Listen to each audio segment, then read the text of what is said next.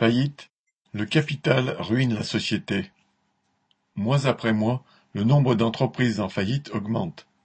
Au deuxième trimestre de cette année, plus de treize mille entreprises d'au moins deux salariés ont mis la clé sous la porte. C'est le chiffre le plus important depuis 2016. Les médias ont parlé du chômage des patrons, entre guillemets, et en ont profité pour déverser une propagande anti-ouvrière. Ils cherchent à faire passer les salariés pour des privilégiés touchant des indemnités de chômage alors que les patrons n'auraient droit à rien.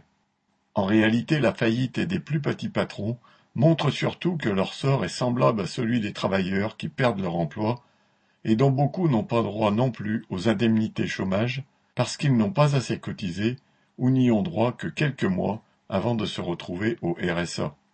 Cette propagande vise à tourner la colère de ces artisans et commerçants ruinés contre les salariés alors que les vrais responsables de leur situation sont de grands groupes capitalistes, les banques auprès desquelles ils sont endettés, leurs fournisseurs d'énergie ou de matières premières qui ont fait exploser leurs tarifs, sans oublier les donneurs d'ordre qui dictent leurs prix aux petits sous-traitants.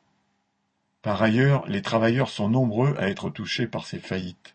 Selon une étude récente, le nombre de suppressions d'emplois que ces faillites vont entraîner sera le plus important depuis dix ans car en plus de milliers de petites entreprises, les faillites concernent aussi des entreprises de taille importante, employant des dizaines, voire des centaines de travailleurs. Cette évolution montre l'aggravation de la crise dans le secteur du prêt-à-porter, dont de nombreuses enseignes ont disparu, ainsi que dans la restauration et l'hôtellerie, ou encore le bâtiment. Une des causes de cette aggravation est l'appauvrissement de la population, notamment depuis un an et demi à cause de l'inflation et cela prouve par la négative que l'augmentation des salaires et des pensions ne mettrait pas à mal les plus petites entreprises. Cela leur permettrait au contraire une clientèle essentielle au petit commerce. Face à la crise, la propagande patronale vise à dresser les petits bourgeois appauvris contre les travailleurs. La réponse ouvrière est de mettre en avant les revendications nécessaires à la survie des travailleurs, un travail et un salaire qui permettent de vivre et le contrôle des comptes des entreprises par les travailleurs pour contester à la bourgeoisie sa direction sur l'économie. Pierre Royan